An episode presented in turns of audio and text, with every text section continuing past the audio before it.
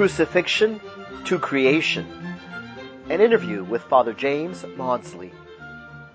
Today we began a series of six interviews discussing Father's third book in his New Old series. In this book, he traces the roots of the traditional Mass back to paradise. We discuss what got him thinking, making these connections, seeing the patterns, what he learned from the Church Fathers and scholastic theology. He explains how Christ's passion is the very form of all created reality. That the center of history, the crucifixion, touches the beginning of history, therefore it will reach the end.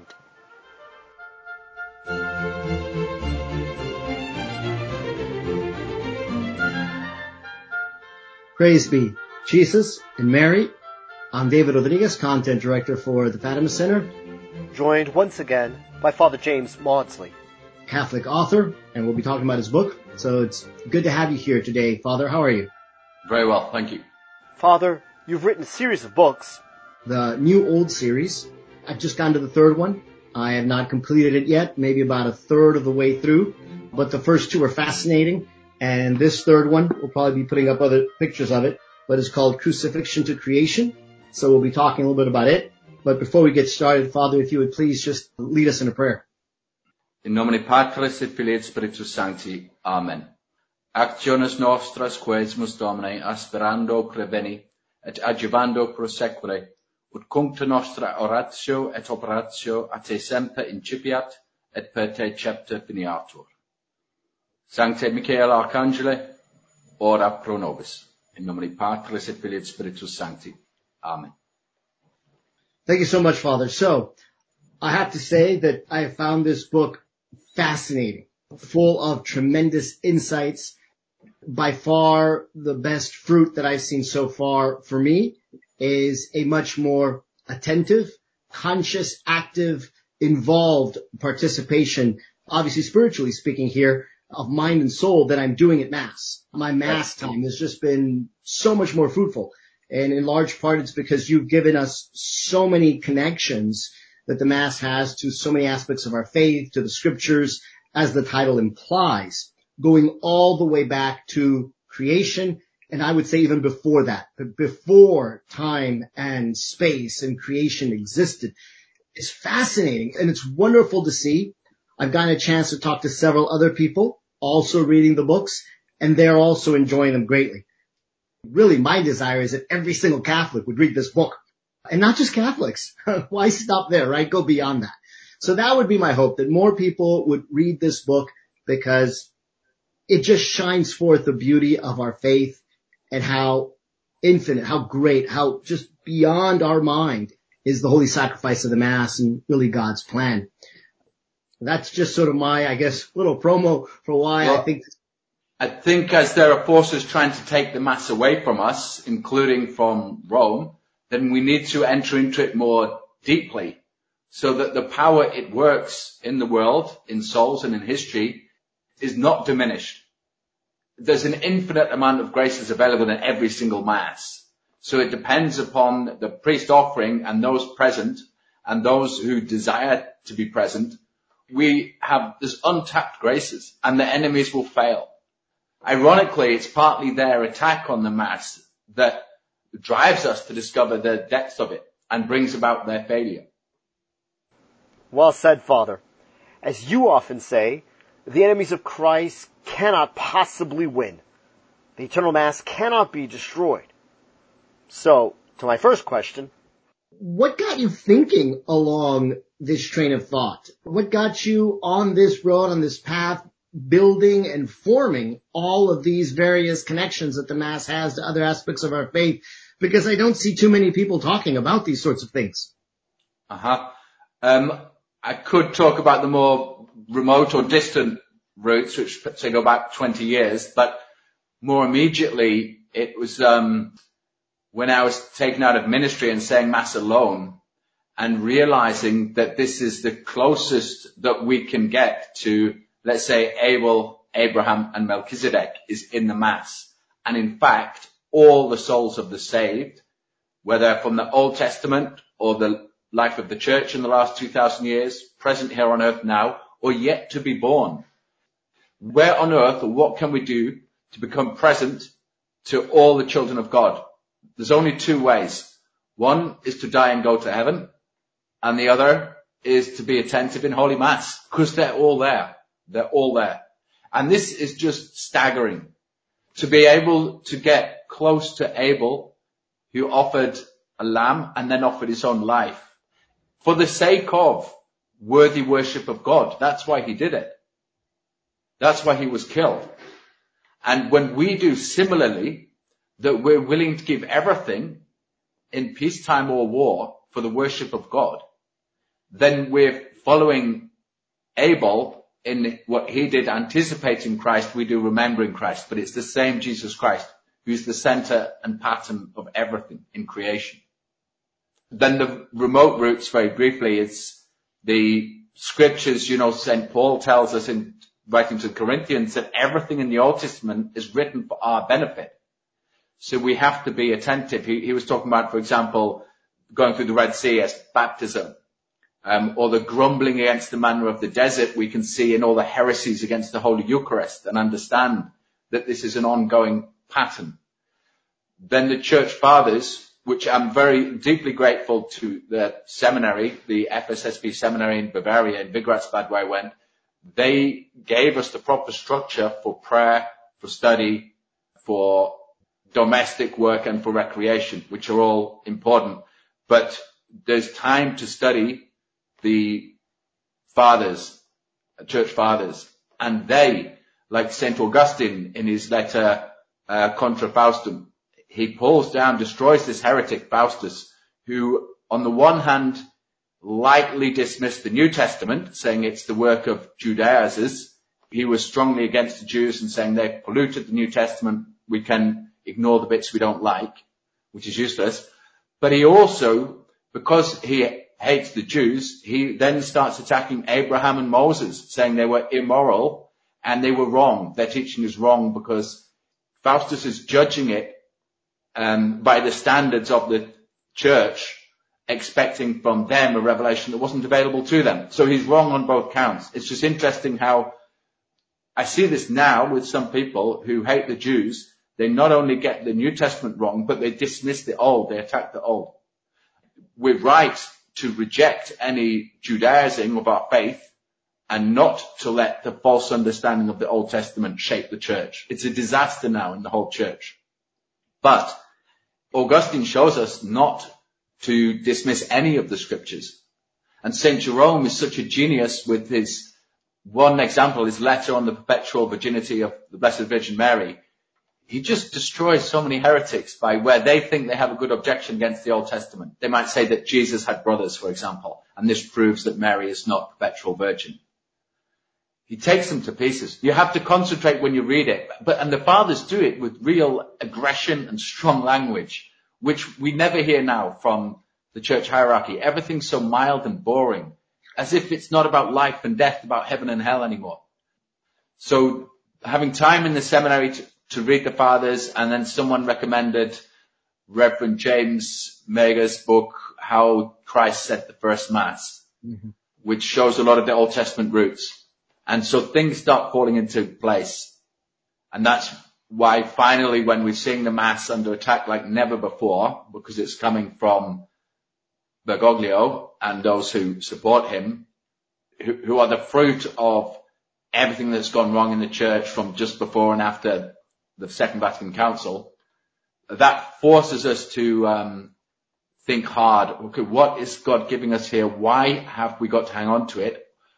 Which leads to the thought, well, they have no authority to ban it, and in fact, they cannot. They cannot. So the quote on the back of the book is saying us that this is the passion of Christ touches the beginning of time, Eden, and before Eden, it will reach to the end of time they cannot uproot it from the life of the church or the life of the world because it is the pattern, the form of created reality, the passion, which is the mass. You're diving right in, which is great. And I just realized that maybe as the host for our listeners, I should step back and ask a couple of pre-questions. Uh-huh. And so, as I said, this is your third book. So maybe if you could just briefly mention the others. The fourth is coming out soon. And then also just the fact that this book series is called the New Old book series. Uh, and that comes out there in the cover page. As I've gotten to know you, I realize nothing is done without reason, without Theological significance, I should say. So if you could simply start out by clarifying why you chose that. the New Old series and, and the little graphic there, sort of like two books, maybe a son, you could describe it better, I imagine. And then the other books that are leading up to this one also. So people are aware of that. Yeah. Okay. Um, well, that's the logo. If I get it right from the camera, new old here. So we think of the New and Old Testament and wonder which one came first. Of course, in time, the Old Testament was written first. But St. Thomas teaches us that what is first in intention is last in execution. That means that God has an idea of how to bring something about, the New Testament, and he builds up everything to prepare for that. So in fact, the New Testament is first in God's intention. That's why I put it there before the Old. But I also have a, a Hebrew Old Testament with the Greek New Testament. And the Hebrew starts reading from the back and the Greek starts reading as we're accustomed from the front. So they actually meet in the middle with the end of the Old Testament and the end of the New, which interestingly is both the advent of Jesus, the end of the Old Testament promising his first advent and the end of the New Testament promising his second advent. But there's so many parallels between them. So if you have this one volume, I'm sorry I don't have it in my hands to show you, the Old Testament starts from the back of the book in Hebrew coming in and the New Testament from the front in Greek going toward it and then they meet at the end of everything. So that's why I have the new on the left and the old on the right. And the third reason is because when you compare the new and the old wine, the new is better. So you put it first, which means the, the covenants, the old and the new covenants. And then the other two, the first two books dealt primarily with what? With the passion of Christ and Our Lady's victory over the Antichrist. And the, this is the whole idea of the new old series is that if we will understand how to read the Old Testament, which must be in light of the new, which is in the light of the gospel or in the light of Christ, then that is why the church is invincible in understanding what God has laid out, how eternity enters time through the passion of Christ. So from this, we understand the passion of Christ is always with us. It happened 2000 years ago, but it's anticipated through the lives of Adam, Abraham, Noah, prophets like Jonah and Ezekiel or King David, Moses, Samson. We see how the passion is working in all their lives and we can be sure it's working in our own life too. So that when we taste the cross and your suffering, it's almost can be like death. There's a way of accepting, of knowing what to accept of it and what to reject, what's in our hands and what's not in our hands, um, for turning that to fruit for one's own salvation and the salvation of others. So that's why I began with the Passion of Christ because it's the most important. And then Our Lady's victory of the Antichrist is also prefigured through the whole Old Testament through a dozen cases of victory and triumph won through a woman. And this is to give us hope for the end because we can see the world falling apart, going crazy, like accelerating into a, a chaotic madness. But that's almost a necessary phase. We have to see in history the self-destruction of evil so that that may be known from eternity that although God puts limits to evil, he is going to let it have its head. He's going to let it run its course so that those who choose it can demonstrate for all eternity where their plans lead, which is hell and death. What happens when you reject God? But if we're overwhelmed by that, Jesus said, unless the days were shortened, even the elect would fall. And that the, book of Apocalypse tells us there will be men like collapsing in fear at the roaring of the waves. It's going to be terrifying. Now, what is the roaring of the waves? I think it's political chaos because the waves and the oceans represent in a way the, the nations of the world. And that instability of the sea is the instability we see now in politics, where we might have thought democracy was a solid, ideal form of government. It doesn't exist on this planet. It's a massive lie. which I completely fell for 30 years ago. I was ready to put my life on the line for democracy. Not, I thought we were secure in Europe, but other places where people were, I don't think it fits every country. It was never going to work in Iraq. But people in Burma wanted democracy. They've been doing so much for it, sacrificing themselves. But actually it's just a way for the globalists to put their puppets in control. So when Daw Aung San Suu Kyi wouldn't cooperate with them by greenlighting mass immigration into Burma, they pretty much tried to destroy her. They destroyed her reputation worldwide, so all the woke started taking back honorary degrees they'd bestowed upon her, for example, and writing hit pieces against her. And then she's politically vulnerable within Burma, and so what did the regime there do as soon as Biden was inaugurated? Another military coup, she goes back to prison, and now she has none of that support of the outside world. This isn't off topic. This is the chaos we see in the world now. And uh, the second book on Our Lady's victory is to assure us that Our Lady has everything in hand, that we have an important part in it to pray, to fast, to follow her, to gain her spirit. And through that humility and trust in God, that faith, and charity, the Antichrist will be completely overcome. And having babies, you have babies, but the baby to have is Christ. So in all your children, you bring up Christ through baptism and catechism and daily rosaries and the sacraments. And Jesus is born in them. So as Our Lady brought up Christ and the whole Christ, so any mother and father out there who are imitating her will bring Christ into the world who defeats the Antichrist. So that takes us through the first two books, which we'll put up on the screen. And then if anyone wants to get them, you can certainly find them both at the St. Vincent Ferrer Foundation site. We'll put that up in the show more notes as well as on Amazon. That's where uh, Father has them for sale. And then also, before I forget, I just want to mention for our listeners to know, Father, that you have your own channel that people can hear more of the things that you're talking about. It's called Scripture and Tradition. So you can look that up on YouTube. And then just before we close today, Father, then if you could give us a brief introduction in how the central theme for this book, the crucifixion to creation book, what's the main idea? What's the main theme? We had jumped right in with Abel, but for our listeners, I'm not sure if yet, they yet have maybe the, the overall concept of the book.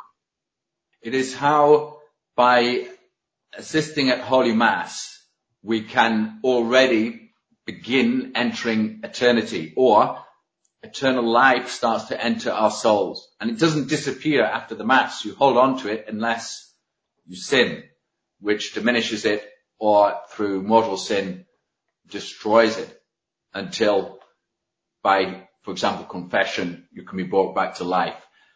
So God asks for us about an hour a week to be there. Or for those who will, about half an hour a day to be at Mass. And this is the life of the world. Jesus said eternal life is the knowledge of the Father and his son Jesus Christ. We get that knowledge in the Mass and it's, it's available to anyone who seeks it basically because even if bishops are closing down Masses now, traditional Masses, we can enter it spiritually with our understanding and our love. These are our two highest faculties of a rational animal the intellect and the will. Um, and so by trying to understand the mass, even if you're cut off from it, and with a burning love for it and what God is doing through it, the salvation of the world, you can win those graces for yourself, for those you love, living and dead, and for the whole world. In fact, you know, Cardinal Mercier has the prayer to the Holy Spirit, and he says, um, O Holy Spirit, soul of my soul, I adore thee. And in this prayer, he talks about we're asking the Spirit to enlighten us, to give us knowledge and to guide us and strengthen our will. So the, the Holy Spirit being the soul of our soul reaches at the highest level of our being through grace so that we can know what to do and do it. And I guess the book Crucifixion to Creation is trying to say that there's a pattern to reality that is eternal life that is the activity of heaven, but it's not activity spread out over time. It's all happening at once. That's from the definition of eternity from St. Boethius 1500 years ago. It's unlimited life, the total and perfect possession of it. And that can happen now in this life and the, pattern we want to see. Again, I'm grateful to the seminary in Wigratzbad for teaching us metaphysics in such a solid way. We see the form of a thing doesn't change unless it goes through a, a radical change like transubstantiation or wood that burns to ashes, but it can't rise up as evolution claims, except the only thing that can increase its form is human beings by the grace of God when we become like him. So if this is rambling, what I mean is that the the passion of Christ is a pattern which fills reality from the first words of creation right through to the passion and from there through to the end of time. This is the form of creation and it's life. Life through death, conquering death. Light overcoming the darkness or the darkness can't overcome the light.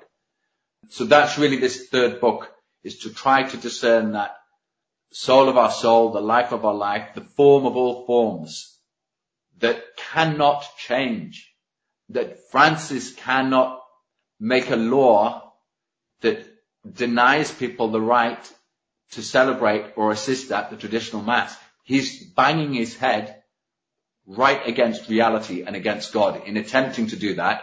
And we shouldn't fall for it.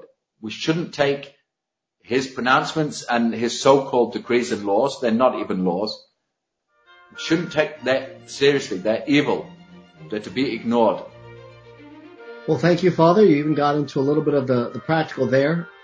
We're running out of time here, so I encourage all of our viewers to view the subsequent episodes in which we'll continue to discuss Father Mawdsley's book, Crucifixion to Creation.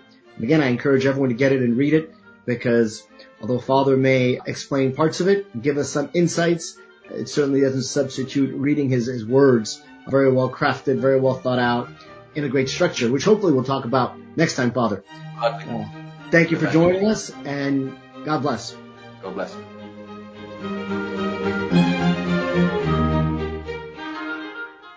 This presentation has been brought to you by the Fatima Center. Copyright 2023, all rights reserved. For more resources regarding the Catholic faith and the message of Fatima, and to support this vital apostolate with a donation, please visit our website, fatima.org, or call us at 1-800-263-8160. All need to hear the message Our Lady brought the world at Fatima, and we must all faithfully observe it. So for the glory of God, the honor of Our Lady, and salvation of many souls, Please share the Fatima message with everyone you know, and may Our Lady reward you. Our Lady of the Rosary, pray for us.